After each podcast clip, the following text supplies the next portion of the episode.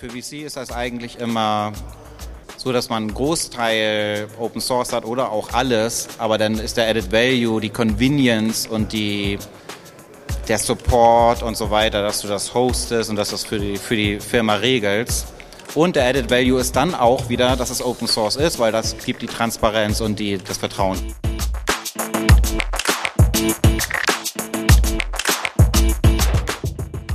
Herzlich willkommen zu Business Unplugged, meinem Interview-Podcast rund um das Thema Digitalisierung. Mein Name ist Johannes Pohl, ich bin Gründer der Piopex und ich spreche mit Gründerinnen, Unternehmerinnen, Führungskräften und anderen Heldinnen des Businessalltags über ihre Unternehmen, Visionen, Ideen und Herausforderungen. Kurzum, spannende Themen, spannende Menschen, von denen man lernen kann und inspirieren.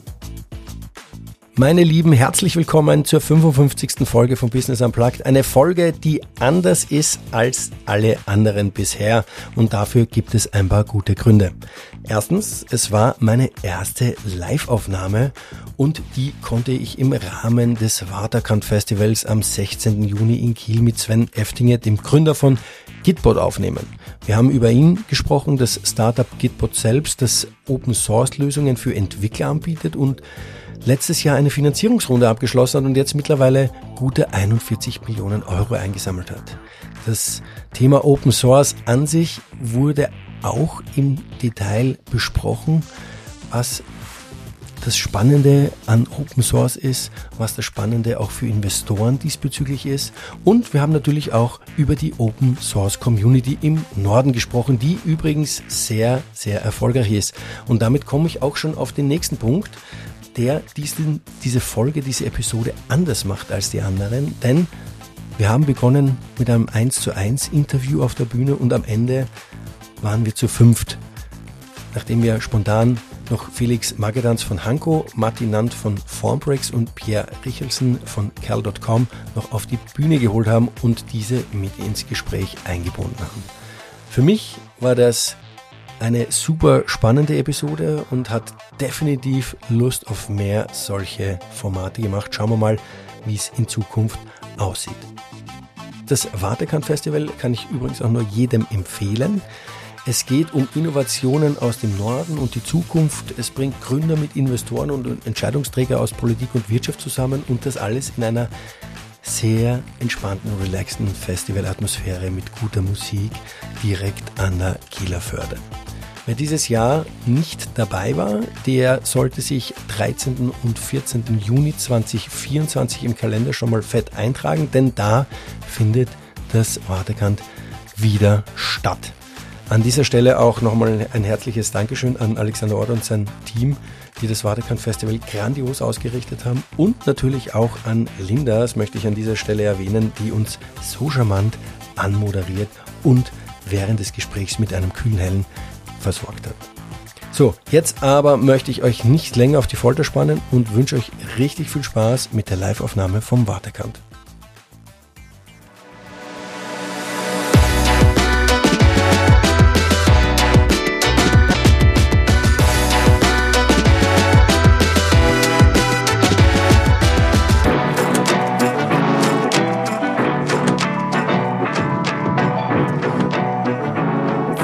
Willkommen zurück hier auf der Stage One. Wir haben zwei sehr, sehr spannende Gäste dabei. Wir freuen uns riesig auf Sven Eftinge und Professor Dr. Johannes Pohl. Einen großen Applaus für die zwei. Ihr dürft mit gerne zu mir auf die Bühne kommen. Moin. Genau, haben auch die, die passende Wegzehrung mit dabei, ein helles. Sehr gut. Ich stelle euch hier noch mal ganz kurz vor. Sven Eftinge hat mit seinem Kieler Startup, äh, Startup äh, Gitpod eine 25 Millionen Finanzierungsrunde eingefahren. Das zeigt, welches gewaltige Potenzial Open Source hier im Norden, aber auch weltweit haben kann. Gitpod ist eine Open Source Entwicklerinnenplattform, die eine Bereitstellung von sofort einsetzbaren Entwicklungsumgebungen automatisiert. Die Arbeit von Entwickler- und Entwicklerinnen-Teams wird somit effizienter. Denn es werden viele Arbeitsstunden eingespart und neue Ebenen der Zusammenarbeit ermöglicht. Mit dabei ist außerdem Professor Dr. Johannes Pohl. Er hat eine große Leidenschaft für Digitalisierung und ist auch der Podcast-Host von Business Unplugged. Außerdem ist er Gründer, Professor im Bereich Operations für KMU und Startups. Ich würde sagen, nochmal einen großen Applaus für die zwei. Und ich glaube, ihr braucht gleich nochmal ein zweites Bier. Gerne. Sehr gerne. Super. Dann geht's los. Viel Spaß euch. Dankeschön. Liebe Linda, herzlichen Dank für die netten einleitenden Worte. Herzlich willkommen von meiner Seite. Meine Stimme ist schon etwas angeschlagen. Ich bin schon seit gestern hier. Herzlich willkommen zu Business Unplugged, zur ersten Live-Session von Business Unplugged. Ich freue mich, dass hier so viele dabei sind und ich mit dir, lieber Sven, über das Thema Open Source ein bisschen sprechen darf, über den Open Source Boom äh, im Norden. Und ähm, herzlich willkommen. Ich freue mich, dass wir gemeinsam hier auf der Bühne sind. Ja, bin froh da zu sein. Äh, bevor wir aber einsteigen, vielleicht ein paar Worte zu Sven. Ähm, die, die ihn noch nicht kennen, er ist eigentlich schon auch ein Urgestein, sag ich mal, in der Open Source Szene ein bisschen. Du hast Computer Science studiert, hast 2016 das Unternehmen Typefox gegründet und hast dann, also mit Typefox wurden auch schon, sag ich mal, warst du schon in der IT unterwegs, hast IDEs in dem äh, Umfeld ähm, entwickelt, integrierte Entwicklungsplattformen und hast dann auch 2020 mit zwei Freunden Gitbot ins Leben gerufen. Ähm, wurde schon erwähnt, eine Plattform für Entwickler im Bereich Open Source. Wenn man das so hört, oder wenn ihr das wahrscheinlich auch so hört, ihr, äh, alle ZuhörerInnen, denkt man sich wahrscheinlich, der Sven muss irgendwie ein, seit Kindesaltern ein IT-Nerd sein, wer in diesem Bereich unterwegs ist und äh, nur mit Computer zu tun hat. Aber dem ist nicht so, hast du mir verraten. Wie kam es eigentlich dazu, dass du so in die IT hineingekippt bist? Puh, da muss ich ein bisschen ausholen, aber ähm, als Kind war ich schon ein bisschen nerdy. Ich habe zumindest mit meinem Bruder immer äh, Computerspiele getauscht. Also wir haben die durch, die ganz, durch ganz Deutschland geschickt, Raubkopien, darf ich ja heute sagen. Ne? Und waren da irgendwie ganz aktiv und ich habe ganz viel gezockt und so und habe ein bisschen Basic programmiert. Aber dann habe ich äh, mit 13, 14 das Interesse verloren und hatte auch selber keinen Computer mehr und bin eigentlich eher nach draußen skaten, was so Jugendliche machen, Party und so und habe auch viel Gitarre gespielt.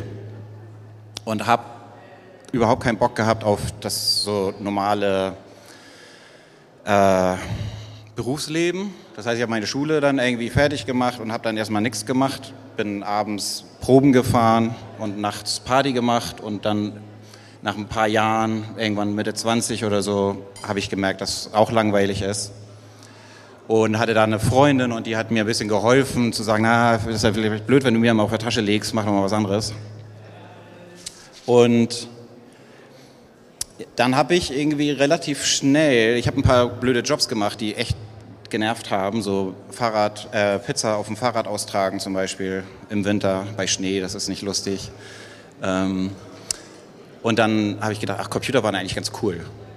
Und dann habe ich mir diese PC Kauf mich äh, Zeitung gekauft. Die kennt ihr ja bestimmt wohl hinten. Die zweite Hälfte von der Zeitschrift, da sind die ganzen Mainboards und Grafikkarten und solche Sachen. Ich habe nur diese Zeitschriften gelesen und daraus immer mir meinen Traumcomputer zusammengebaut. Ich wusste genau, was miteinander kompatibel ist, wie man da den Bus einstellen muss und solche Sachen, aber habe nie einen Computer in der Hand gehabt. Und dann bin ich hier zu FAT Computer in Kiel gegangen, habe gesagt, ich kann Computer schrauben, ich will bei euch arbeiten und habe dann ein paar drei, drei, vier, fünf Tage so getan, als wenn ich das könnte und am sechsten Tag konnte ich es dann auch quasi. Und dann habe ich da halt gearbeitet und mir den ersten Computer zusammengespart und dann bin ich äh, nach Flensburg gegangen und habe da äh, mich für technische Informatik eingeschrieben, weil mein Notendurchschnitt so schlecht war, dass ich für Medieninformatik nicht in Frage kam, was ich eigentlich machen wollte. Spannend, spannend. Ähm, also über Umwege quasi dann zu ja, dem gekommen. Ich, hab, ich bin auch dann direkt in einen Job reingegangen. Äh, das war auch ganz nett. Der erste Tag war, das war so ein Lohnabrechnungsunternehmen in Flensburg, auch ein Startup. Und die hatten Studentenjobs. Da musste man in, die, in der Druckerei, kamen die ganzen Lohnabrechnungen raus. Die kamen nur leider in der falschen Reihenfolge raus. Und die Studenten waren dafür da, die wieder in die richtige Reihenfolge zu bringen. Und dann hat er mir das gezeigt, habe ich gesagt, sorry, kann ich nicht machen. Aber darf ich das vielleicht umprogrammieren, sodass es in der richtigen Reihenfolge rauskommt. Und ähm, das durfte ich nicht, aber ich durfte dann andere Sachen programmieren da in der Firma und habe da letztendlich ein Software, also so ein Software-Team aufgebaut, ein paar Sachen ähm, entwickelt für die und nebenbei das Studium gemacht und bin dann quasi nach dem Studium habe ich als Freelancer angefangen zu arbeiten. Und ich hatte meine Diplomarbeit war ein Open Source Framework, was auch sehr weit verbreitet ist. Kennt heute wahrscheinlich keiner mehr. Open Architecture wäre. Wurde ursprünglich von B&M hier in Kiel mal entwickelt und ich habe dann quasi eine neue Version davon gebaut. Und damit habe ich erstmal Freelancing gemacht. So bin ich eingestiegen in, in die Softwareentwicklung. 2016, ich habe schon gesagt, Typefox äh, gegründet und 2020 dann Gitpod. Wie kam es zu der Gründung von Gitpod? Was war der ausschlaggebende Grund nach ähm, deiner erfolgreichen Gründung von Typefox? Ja, also Typefox ist ja ein Kieler Unternehmen, was äh, vielleicht auch viele kennen hier. Wir, ähm, ich bin immer noch Gesellschafter, deswegen sage ich wir. Äh, machen so Entwicklertools hauptsächlich im Schwerpunkt. Ähm, das heißt sehr internationale Kunden, und ziemlich interessantes Thema. Also das heißt irgendwie IDEs und Plugins und Sprachen und solche Sachen. Hat immer viel Spaß gemacht, ähm, das zu machen. Und dann gab es irgendwann vor ein paar Jahren die Zeit, wo gesagt, alle Leute gesagt haben, aber im Browser kann man ja auch coden und wie ist das eigentlich mit Cloud? Und ich habe ja selber auch als Entwickler immer Schmerzen gespürt mit irgendwie alles ähm, aufsetzen auf meinem Computer, damit ich endlich coden kann. Und dann hatten wir als Typefox ein ähm, einen Auftrag, wo wir so eine Data Science IDE, eine cloudbasierte Data Science IDE für ein Startup aus San Francisco bauen sollten. Die hatten selber gar keine, gar keine Entwickler. Das ist so ein merkwürdiges Startup, aber ist auch nicht erfolgreich gewesen.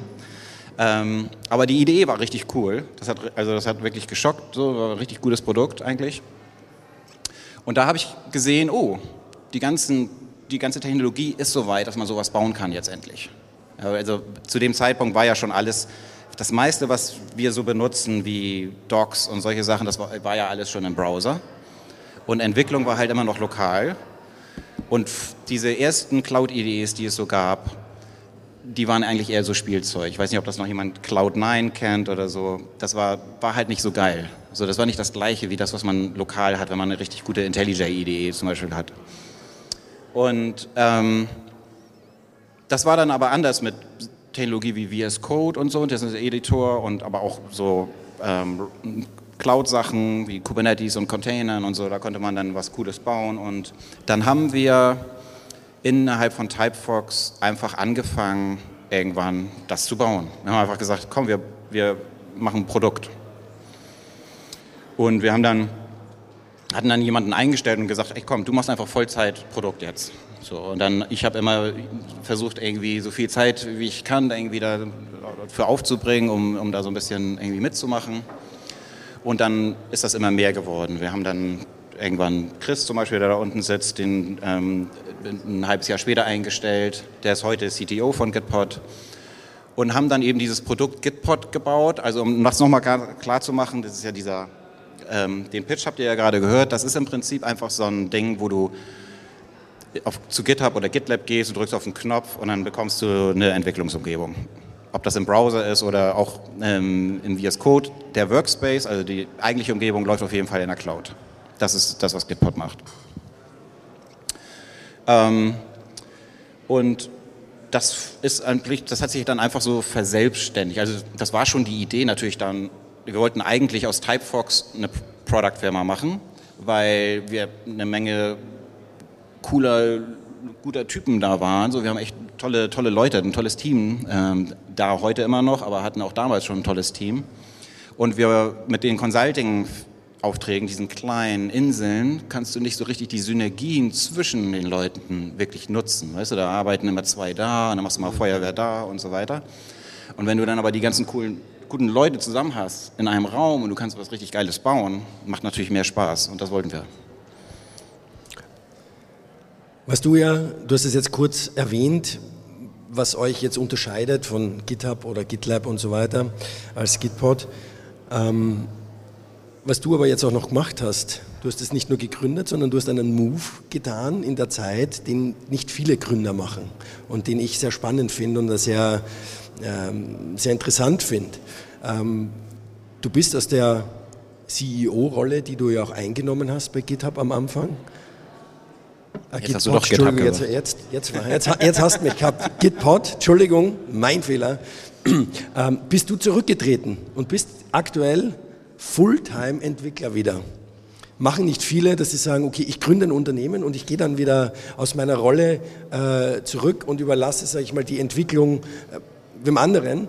Du hast die Rolle Johannes Landgraf übergeben und ähm, bist noch im Board, aber ansonsten bist du eigentlich Fulltime-Entwickler. Warum das? Wie kam es dazu? Was waren deine Gründe? Da kann ich am meisten Wert stiften. Nee, aber die echte, äh, ja, der echte Weg ist, genau, ich habe, wir haben bei Typefox ja erstmal versucht, Fundraising zu machen. Dann haben wir das Feedback bekommen von den Investoren, dass die das nicht so gut finden, in ein Unternehmen zu investieren, was auch Consulting macht. Das ist so ein bisschen schwierig, kompliziert. Um, und dann haben wir irgendwann ausgegründet und Gitpod gemacht. Johannes habe ich, äh, also den jetzigen CEO von Gitpod, den habe ich während des Fundraisings kennengelernt. Da war auch Investor in München. Und er fand das so toll, dass er nicht nur investieren wollte, sondern mitmachen wollte. Und, ähm, und Johannes ist so toll, dass wir das gerne gemacht haben. Und ähm, wir haben, ich habe in der Anfangsphase, wo wir noch ein bisschen kleiner waren, ist es wichtig, dass ein CEO sehr, sehr produktvisionärmäßig ist. Aber du baust ja auch eine Company auf und wird das Team größer und so und dann sind viele andere Skills wichtig, die ich hätte vielleicht lernen können, aber ich habe auch, also ich habe tatsächlich auch Coaching gehabt, also ähm, so psychologische Unterstützung, um mit dem, mit dem Stress quasi umzugehen, was ich jedem Gründer empfehle. Also mach das auf jeden Fall. Und dabei ist so ein bisschen auch rausgekommen, dass ich, mir, ich mich fragen muss, ob ich mich verändern möchte, den, der Umgebung, so um der Umgebung zu entsprechen. Will ich ein guter CEO werden? Oder will ich lieber meine Umgebung so verändern, dass ich ein guter Sven sein kann, sage ich mal. Und ähm, das war ganz cool. Das war so ein Prozess, der war letztes Jahr. Und das hat mir echt geholfen. So. Und ich bin dann, ja, mit, wir hatten verschiedene Phasen. Johannes habe ich irgendwann zum Co-CEO gemacht, weil dann konnte er schon irgendwie mehr Wert stiften und so weiter. Er ist natürlich richtig gut in, äh, zum Beispiel im Funding, also äh, im Fundraising ist er, ist er natürlich mega. Also ich glaube, da gibt es kaum bessere Leute, ehrlich gesagt und, äh, und in vielen anderen Sachen auch, Company Building und so weiter. Und das sind alles wichtige, wichtige Themen eben. Und ich, ähm, dann war noch die Frage, ja, mache ich denn sowas wie Product, Head of Product oder irgendwie solche Sachen? Ähm, aber das wollte ich eigentlich auch nicht wirklich. Aber da bin ich auch immer noch nur am, äh, ich weiß nicht, das ist halt ein indirektes Arbeiten, wenn man, wenn man die ganze Zeit über Leute versucht, Wert zu stiften. Und das macht mir nicht so viel Freude. Ich rede gerne mit Leuten, aber ich mache auch gerne selber Dinge, die ich anfassen kann, sage ich mal so. Ist, ist es dir schwer gefallen, loszulassen? Nee. Nee, ich habe mich gefreut, das zu machen. Also ich habe mich darauf gefreut und ich bin froh darüber, wie ich das eingefädelt habe. Ähm, das hat gut funktioniert, ist voll gut für die Firma. Sowieso, also auch was, was ich auf jeden Fall jedem Gründer empfehle, ist, ähm, baut eine Firma so auf, dass sie ohne euch funktioniert. Also das macht es nicht so, dass, dass ihr da im Mittelpunkt steht und alles über euch gehen muss und so weiter. Na klar, ist, sind, sind euch Entscheidungen wichtig und, ihr, und die sind auch wichtig für die Firma, dass, dass ihr damit irgendwie mitmacht und so weiter. Aber das skaliert nicht, wenn, wenn ihr euch zu sehr in den Mittelpunkt stellt so, und, und sagt, an, an, mir muss alles vorbeigehen. Äh, das, das ist echt wichtig. Und ich, ja, ich habe ja ich hab andere Schwächen, aber das ist nicht meine Schwäche, dass ich nicht irgendwie Sachen fliegen lassen kann. So, also das, ist, das fällt mir sehr leicht. Okay, du hast es eh schon ähm, ja, oder wir haben vorhin gerade draußen gequatscht ein bisschen. Ihr habt jetzt mit Gitpod äh, mehr als 50 Leute schon an Bord. Äh, und ihr habt, Linda hat es kurz erwähnt, im November 25 Millionen eingesammelt. Ihr habt aber insgesamt schon 41 Millionen eingesammelt. Äh, jetzt kommen wir auch ein bisschen zu dem Thema des, ähm, unserer Session, eben der Boom, Open Source Boom im Norden. Ähm, ihr habt 41 Millionen eingesammelt. Euer Lead-Investor ist einer der Founder von, jetzt darf ich sagen, GitHub, ähm, das äh, ja jetzt zu Microsoft gehört. Ähm, was hat euren Lead-Investor und auch die anderen Investoren überzeugt, in euch zu investieren? Die Mischung aus einem Produkt, was ganz klar, also die Produktidee, wo, wo Leuten, die verstehen, wie Softwareentwicklung funktioniert heute, ganz klar sehen, das ist die Zukunft. Da geht kein Weg dran vorbei. Ist, ist nicht die Frage, ob das interessant ist, sondern nur wann und wer das macht. Ähm, gemischt mit einem richtig guten Team. Also es hat sicher so Sachen wie, dass, dass ich mir jemanden dazu hole, der voll aus dem Businessbereich kommt und, und, und so, das hilft natürlich, solche, solche, solche Dinge. So, aber auch natürlich die tiefen technischen, dieses tiefe technische Verständnis, was wir in der Firma haben mit Leuten wie Chris und wir haben richtig, richtig viele, richtig gute Entwickler. Ähm, und ich bin, ich habe zwar spät angefangen mit Entwicklung, aber ich habe seitdem, also sind ja schon trotzdem 15 oder 20 Jahre oder sowas. Und ähm, also ich habe schon immer auch das Glück gehabt, mit richtig guten Leuten zu arbeiten zu können, aber das ist wirklich, das Gitbot-Team ist, ist wirklich sehr krass. So. Also wirklich international. Wir sind ja, wir haben ja kein Office. Das ist äh, vielleicht auch nochmal interessant. Das ist auch eine Sache, die man als Startup sich überlegen muss. Wollen wir ein Office haben oder nicht? Ähm, wir haben uns dagegen entschieden. Das macht Kommunikation interessanter, so ein bisschen. Also es hat Vorteile in der Kommunikation und hat Nachteile. Wir mussten alle viel lernen. Wenn du das gelernt hast, ist es eigentlich fast besser. Ähm, und es sorgt auf jeden Fall dafür, dass du richtig, richtig gute Leute international findest. Wo man darauf achten muss, ist Zeitzone. Das ist, das ist nervig. Also versucht euch auf eine Zeitzone einzugrenzen, die, die einfach Sinn macht für euer Business. Also ähm, bei uns ist es Europa und Nordamerika, also Südamerika ist gleiche Zeitzone und Afrika auch, weiß ich, aber das sind, da sind so die, die Leute. Ähm, wir hatten, wir mussten einen Layoff machen Anfang des Jahres, wie viele andere, weil ja die ganze Industrie sich und die ganze Wirtschaft sich da verändert hat. Und wir hatten vorher auch Leute in Japan und Indien und so weiter. Ähm, und das war wirklich schwierig. Also es ist so schon schwierig, mit Europa und Nordamerika ist auch schon tricky. Also Leute in, an der Westküste fühlen sich schon manchmal so ein bisschen entkoppelt oder so. Ja, aber die Investoren haben im Prinzip in das Team investiert und in das Produkt. Also das ist, das ist der Schwerpunkt. Und zurückkommend auf euren Lead-Investor, der ja eigentlich der Gründer von GitHub war. Ja. Ähm, was hat den überzeugt zu sagen, okay, ich meine, GitHub wurde verkauft an Microsoft, ist jetzt bei einem Big Player. Ähm, warum setze ich auf ein Startup in Kiel? Also der ist selber Entwickler gewesen ne, und ähm, hat, ja, hat eben seine Firma GitHub für, ich glaube, 6 Milliarden oder sowas an Microsoft verkauft. Mit zwei anderen Gründern, wenn ich mich recht erinnere. Ähm, da muss er jetzt ja auch überlegen, was er mit dem Geld macht. Ne? nee, aber äh, der, der hat natürlich, der, der weiß natürlich, was, wie Entwicklung funktioniert. Er hat das ja all die Jahre gesehen und für den war das voll, der hat ja sogar investiert in, in, der, in dieser Phase ähm, letztes Jahr, wo wo alle gesagt haben, oh Gott, so die Blase platzt und jetzt wird es für alle Startups schwierig und, und so weiter. In der Phase hat er gesagt, äh, ich, ich glaube daran. So. Also der ist total begeistert, der ist absoluter Fan äh, von Getpod und äh, aber ich finde auch zu Recht, weil das echt ein, das macht einfach Sinn, das Produkt. Also Kannst du da vielleicht nochmal diese, diese, diesen Unterschied vielleicht nochmal rausarbeiten für alle ZuhörerInnen, die sich jetzt fragen, Gitpod, GitHub, was, ist, was ja. macht sie denn anders? Du hast das kurz angerissen, aber vielleicht ganz kurz nochmal in ein, zwei Sätzen knackig.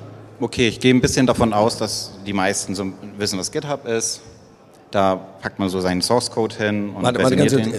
Wissen die meisten, was GitHub ist?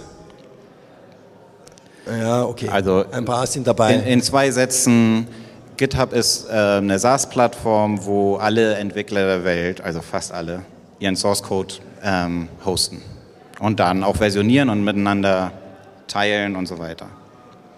Und dieser Source Code ist da, liegt da so rum und wird jetzt aktuell von den Entwicklern immer runtergeladen auf, die, auf den eigenen Laptop, um den zu verändern, und dann wird er wieder hochgeschoben.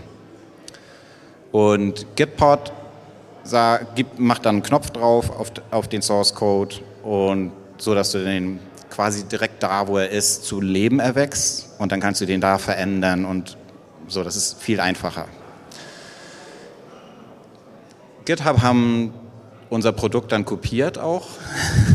ähm, das war auch ganz interessant. Vier, drei, vier Jahre ist das her oder so. Ich war in Kontakt mit GitHub und ähm, haben so ein bisschen natürlich gesprochen. Interessanter auch Akquisitionsziel äh, quasi, ne, dass die, das, wir haben da tief integriert.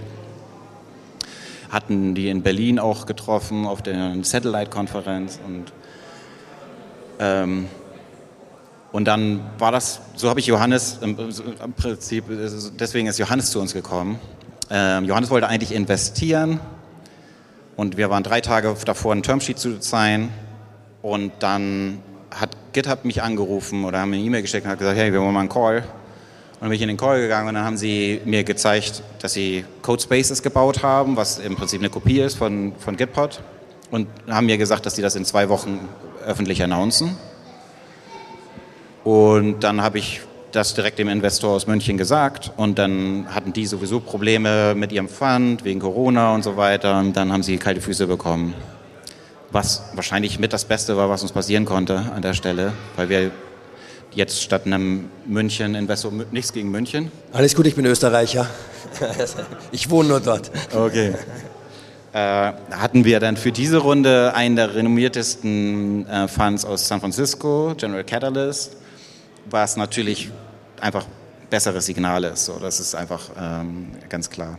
Auf jeden Fall war Johannes da, dieser Investor, und ähm, fand die Entscheidung von, seinem, von seinen Kollegen doof und hat gesagt, dann gehe ich und ich gehe zu GetPod. Wenn wir jetzt schon bei dem Thema Funding sind, äh, sind ja auch sehr viele aus dem Startup-Bereich hier, auch junge Startups, äh, die sich ja immer darüber Gedanken machen, wie äh, kriege ich dann mein Funding zusammen oder wie stelle ich das auf? Hast du da ein paar Tipps und Tricks als quasi alter Hase? Ja, ähm, danke für das alte Hase. zum, zum Thema Funding, sonst, sonst natürlich nicht. Ähm, ja, das war für mich totales Neuland, als wir damit angefangen haben. Wir hatten, wir hatten eigentlich gedacht, wir machen Bootstrapping und so, haben dann gemerkt, ah, dafür brauchen wir echt einen langen Atem. Und haben uns dann entschieden, Venture Capital zu raisen. Und klar, ich habe das gemacht, was alle machen, googeln, wie macht man das und so, ein paar Blogposts lesen, ähm, äh, ja, VC, alle möglichen Sachen einfach durchlesen und Twitter, auf Twitter irgendwelchen VC-Leuten folgen und gucken. Und das war aber alles nicht so wichtig letztendlich wie Kontakte knüpfen. Also das ist das A und O dass du Leute hast, die anderen Leuten sagen, dass du ein cooles Startup bist. Also irgendwie musst du versuchen, die sind alle miteinander verbunden, die VC-Leute, die quatschen alle, die Associates quatschen alle miteinander und, und hinten zwischen den Funds. Und du musst irgendwie so ein bisschen FOMO erzeugen, das, also Fear of Missing Out für die ganzen Funds. Und ähm, das ist total schwer. Ich hatte einen guten Pitch und so weiter. Ich habe genau diesen Pitch die ganze Zeit verwendet. Am Anfang hatte ich Calls auch so ein bisschen über Intros und so. Also ganz kalt ist echt schwierig, da kriegt man nur doofe Calls.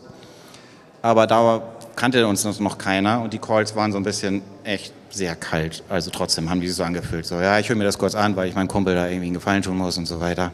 Ich habe denen die gleichen Pitch gegeben, wie ich anderen zwei Monate später, als dann irgendwann das so ein bisschen durchgesickert ist und die ersten Leute gesagt haben, so, oh, das ist schon krass, was die da bauen und so in Kiel und krass irgendwie, so ne, aus Norddeutschland oder sowas und so.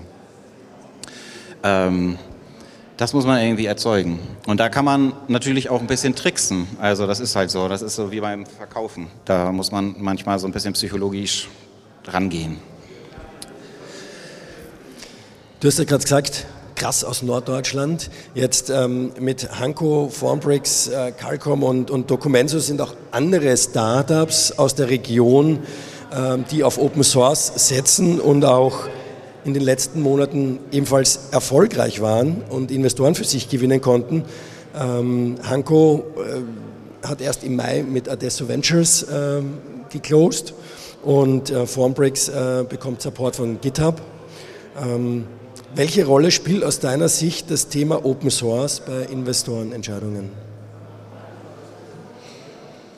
Ähm, das ist echt unterschiedlich, je nach Investor. Es gibt ja Investoren, die investieren nur in Open Source zum Beispiel. Ähm, aber es gibt auch Investoren, denen das egal ist so ein bisschen. Ähm, wichtig ist, finde ich, wenn man sich für eine Open Source Strategie entscheidet, dass ganz klar ist, warum man das macht. Also was ist der Business Case und nicht, wir sind alle gute Menschen und machen deswegen Open Source. Das, glaube ich, kriegen die meisten hin. Das ist irgendwie basic, aber das ist trotzdem wichtig zu sagen, weil also, wenn man Open Source macht, dann gibt es oft auf der anderen Seite, also in der Open Source Community, äh, so, so, so eine grundsätzliche Erwartung von, dass man alle möglichen Sachen für die tut, umsonst und, und so weiter. Und also bei, wenn du ein Open Source Projekt machst, egal ob da ein Startup dahinter ist oder nicht, finde ich Kommunikation total wichtig, also Erwartung klar machen. Ja, ich kann ja, man kann ja einfach ein Repo, also mein Source Code auf GitHub stellen und public machen. Aber es ist schon ganz gut daran zu schreiben, ich werde hier nichts mehr tun oder ich, das hier wird das fetteste Startup aller Zeiten, aber mir ist egal, was du für ein Use Case hast oder keine Ahnung, wie auch immer, aber so, so Erwartungen ähm, klar zu machen. Das war, ja, wir haben vorher ja auch ganz viel Open Source gemacht äh, in, in der Eclipse Community und so. Das ist immer das A und O. Nichts ist nerviger, als wenn du einen, eine Contribution bekommst, wo du merkst, da hat sich jemand echt viel, viel Mühe gegeben, hat irgendwie tagelang im Keller gesessen und irgendwas gebaut und sagst du, hier, ich habe ein Geschenk für euch. Und dann musst du dieser Person erklären, dass das eigentlich jetzt kein Geschenk ist, sondern eine Bürde, weil dann eine Menge Code kommt, der jetzt gemaintained werden muss und was weiß ich und solche Sachen. Und da finde ich die Kommunikation total wichtig. Nur zurück auf deine Frage zu kommen, Investoren war total unterschiedlich. Also im Prinzip, klar, ist das immer so ein Schlagwort von, oh, cool Open Source. Aber die guten Investoren fragen dann auch wirklich nach, okay, was, was ist der Grund und was ist so der Benefit? Und so seid ihr auch, seid ihr da total dogmatisch oder ist das nur so, wenn das nicht funktioniert, kann man das auch anders machen? Also das finde ich auch wichtig. Okay. Ähm, Felix von Hanko sollte eigentlich auch hier sein. Hier ist er. Magst du raufkommen? Magst du kurz mal deine Sicht erklären, wie es aus deiner Sicht ausschaut und vielleicht auch, wie es ähm, aussieht äh, im Norden, warum es den Norden so stark macht? Oder was, äh, warum die Community im Norden auch so stark ist?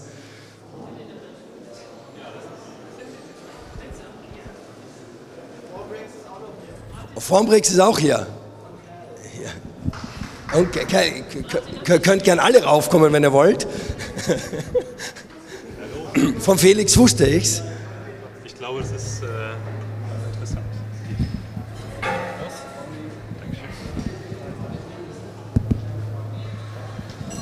Jetzt, jetzt haben wir einen, einen Teil der Community an Bord hier oben.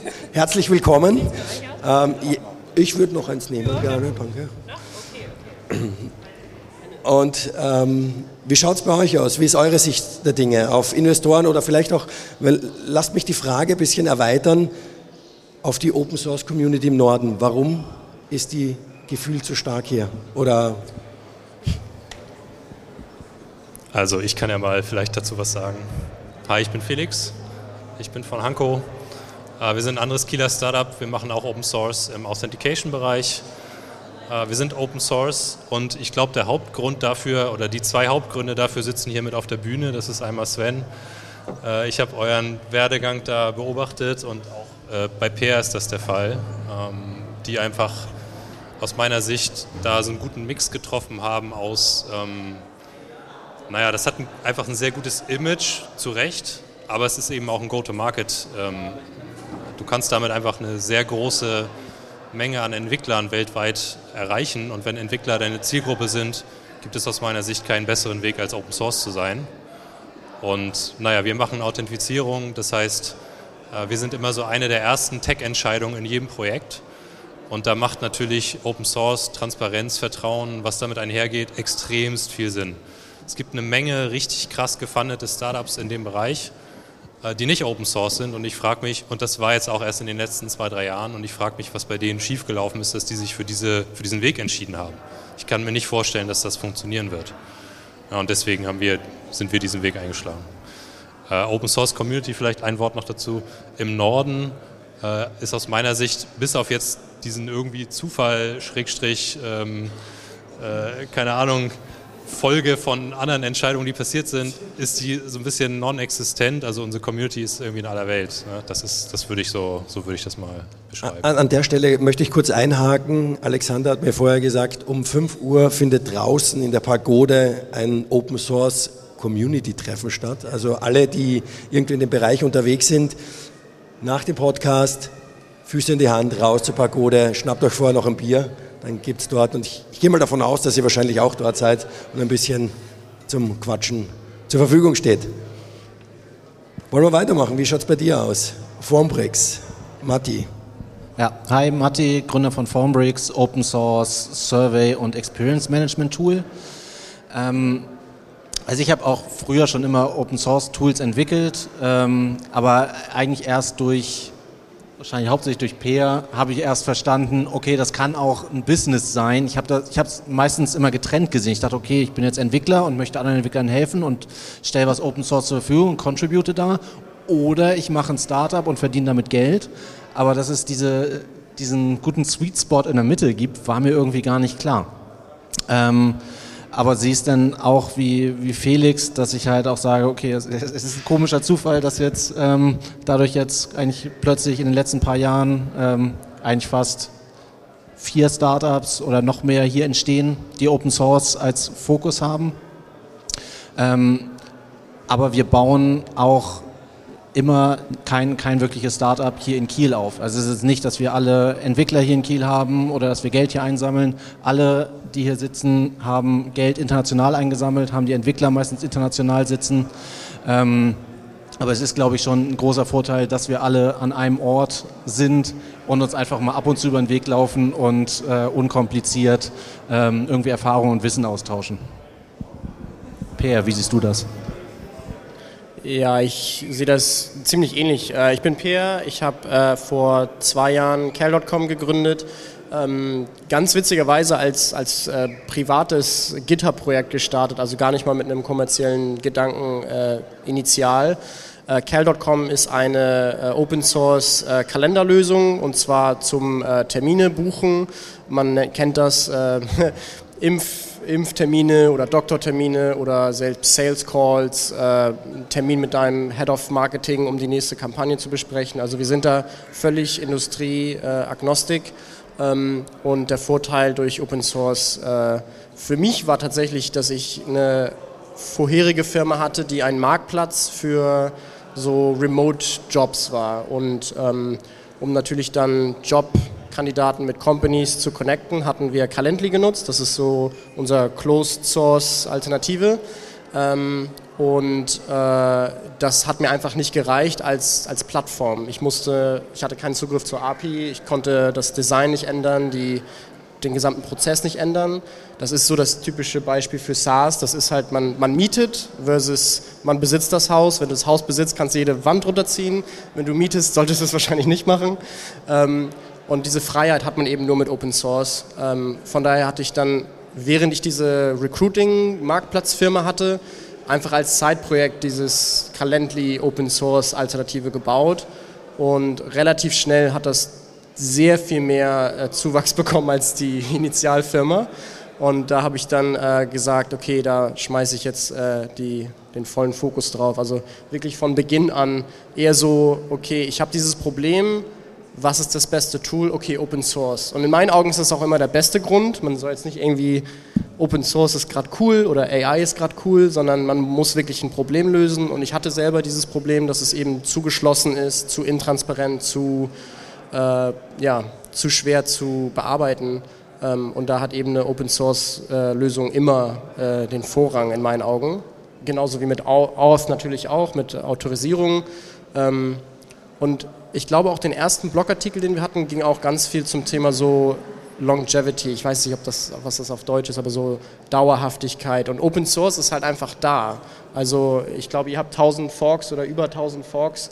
Ähm, ein Fork ist so eine Kopie von dem Source Code.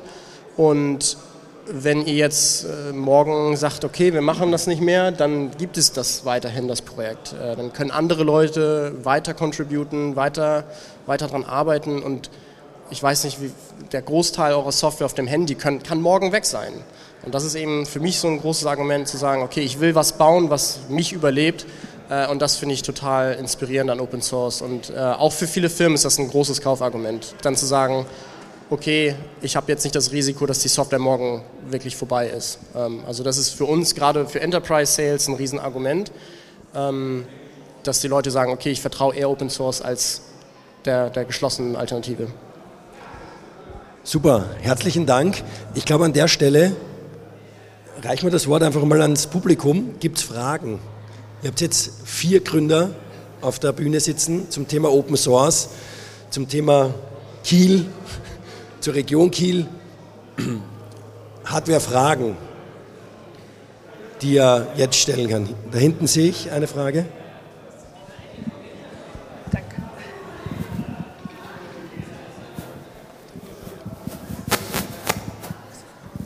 Ah, danke. Ich habe eine Frage zum Thema Kopieren oder ja, zur Übernahme von Konzepten und Ideen die, das Übernehmen von Ideen in der IT oder auch überhaupt in der Industrie ist ja ein ganz bekanntes Konzept, um neue, um neue Unternehmen zu gründen und an sich erstmal überhaupt nicht gefährlich.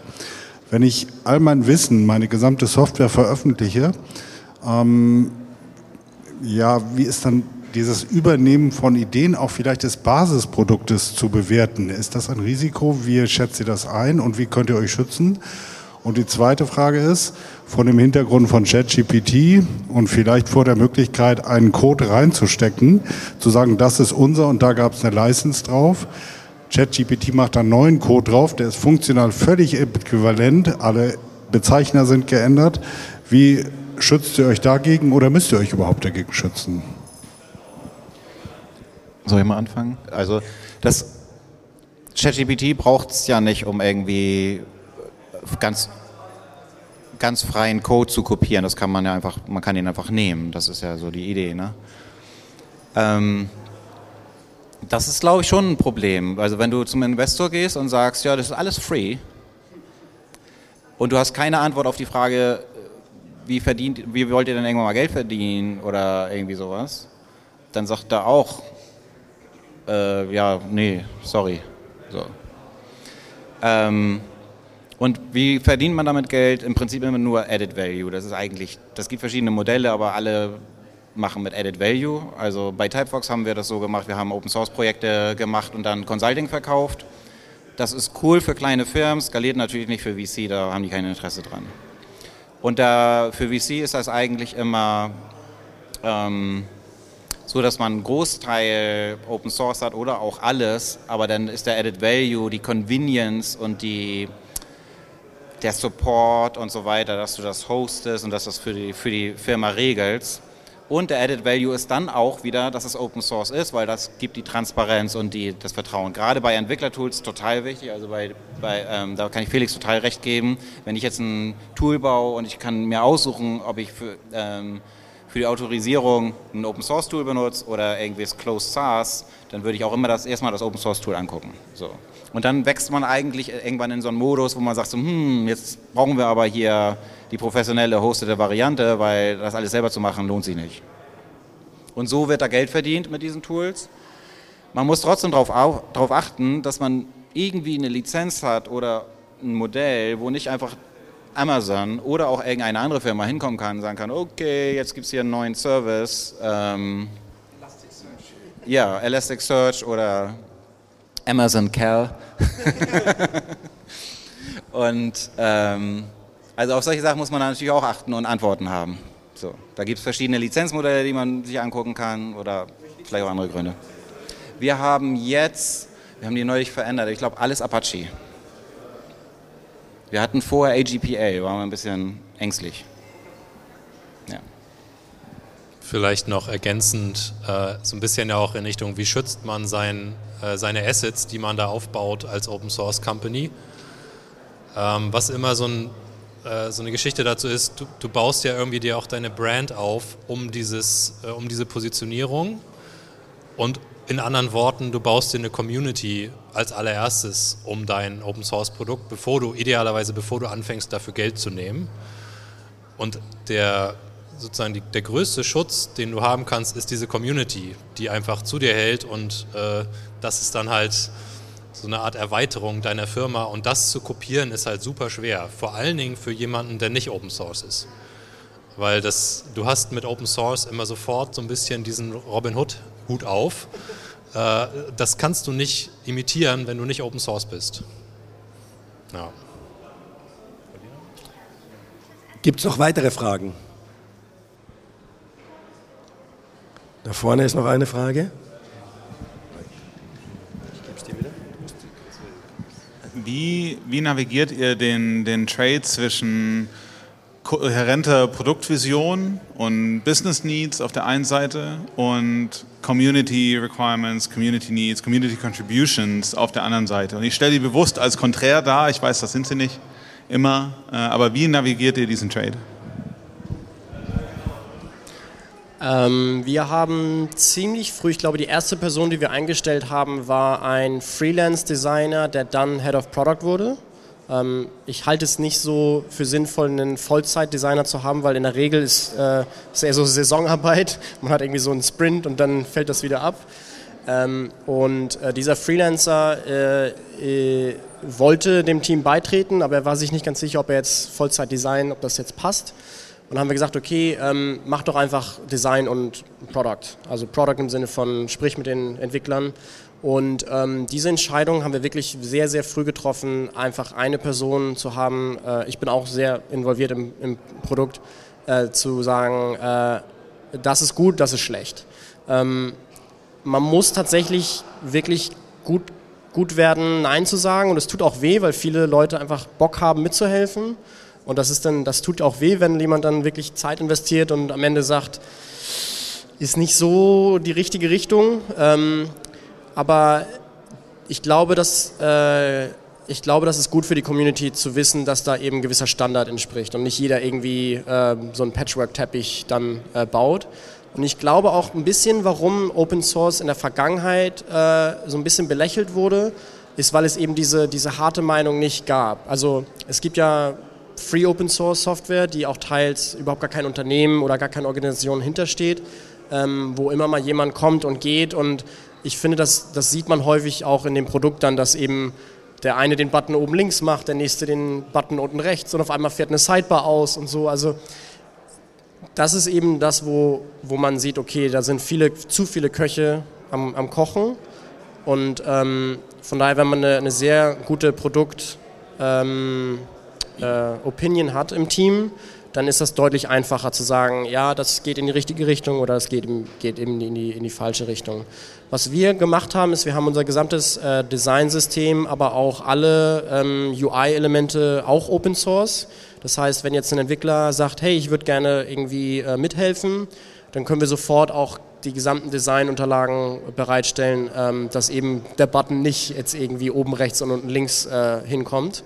Und das ist wirklich auch äh, ganz cool, weil jetzt teils auch Designer mit in der Community sind, die sagen, hey, irgendwie äh, finde ich das cool, wenn man das äh, mal ein bisschen anders macht. Ähm, Open Source ist in der Regel sehr, sehr entwicklerfokussiert, was ich schade finde. Also ich finde, das kann man eigentlich noch viel weiterbringen, dass man eben auch andere, also wir haben zum Beispiel 36 Sprachen für die Software. Unser Hauptmitbewerber hat, glaube ich, sieben. Und äh, wir haben nicht 36 äh, Spra äh, Sprachen im Team. Das heißt, diese gesamten Übersetzungen kamen auch aus der Community. Ähm, und da muss man nicht Entwickler für sein. Sowas ist natürlich auch total, also das ist ein Privileg, sowas zu haben dann als, als Firma oder als, als Projekt. Ja. Ähm, von daher äh, ist auf jeden Fall ein Risiko, dass man dann eben in zu viele Sachen gestreut wird. Man muss halt gut werden, Nein zu sagen. Ja. Und ich würde noch dazu ergänzen, dass, es, äh, dass man aufpassen sollte, dass es nicht subjektiv wirkt. Also nicht, dass, jemand, dass ein Contributor kommt und sagt, ich möchte das gerne entwickeln und der, der Gründer sagt, nö, will ich nicht, sondern ähm, dass man im Vorhinein gut festlegt, quasi was ist im Scope des, des Projekts, wo soll es hingehen ähm, und so alle Leute abholt und im Vorhinein schon öffentlich gut kommuniziert ähm, und dann auch begründet sagen kann, nein, tut, vielen Dank, dass du das machen möchtest, dass du eine Contribution machen möchtest, aber leider oder wir haben, wir haben festgelegt, aus den und den Gründen, dass es in diese Richtung gehen soll ähm, und Du kannst aber gerne was machen, was mehr in diese Richtung geht und wir wertschätzen dich als Contributor. Dass man da auf jeden Fall immer auf Seiten der, der Community ist. So, jetzt muss ich mal kurz nach links schauen. Haben wir noch Zeit für eine Frage oder eine letzte Frage? Eine allerletzte eine? Frage. Gibt es noch eine Frage? Ansonsten würde ich den Deckel drauf machen und mich mal recht herzlich bedanken bei dir, lieber Sven. Herzlichen Dank für deine Einblicke in Gitbot, in deine Zeit, wie du das gegründet hast, Thema Finanzierung und so weiter und so fort, wie du das Ganze siehst. Herzlichen Dank auch an spontane Erscheinen von Felix, Matteo und, und Pierre. Ähm, danke, dass ihr dabei wart bei der Premiere. Das ist das erste Mal live und dann auch das erste Mal mit mehr als einer Person. Ja, ähm, alle, die Lust und Laune haben, das Ganze nochmal anzuhören, sollte nächsten Freitag rauskommen. Abonniert einfach den Podcast auf eurer Lieblingsplattform, äh, hinterlasst einen Kommentar. Da findet ihr, könnt ihr das ganze Gespräch auch noch einmal Revue passieren lassen. Und ich bin mir sicher, dann auch den einen oder anderen hier einfach kontaktieren, wenn ihr noch weitere Fragen habt oder weiter Interesse an dem einen oder anderen Startup. Ansonsten herzlichen Dank. Magst du noch irgendwie zum Abschluss was sagen? Vielen Dank, Johannes. War sehr lustig. Danke. Danke auch an euch.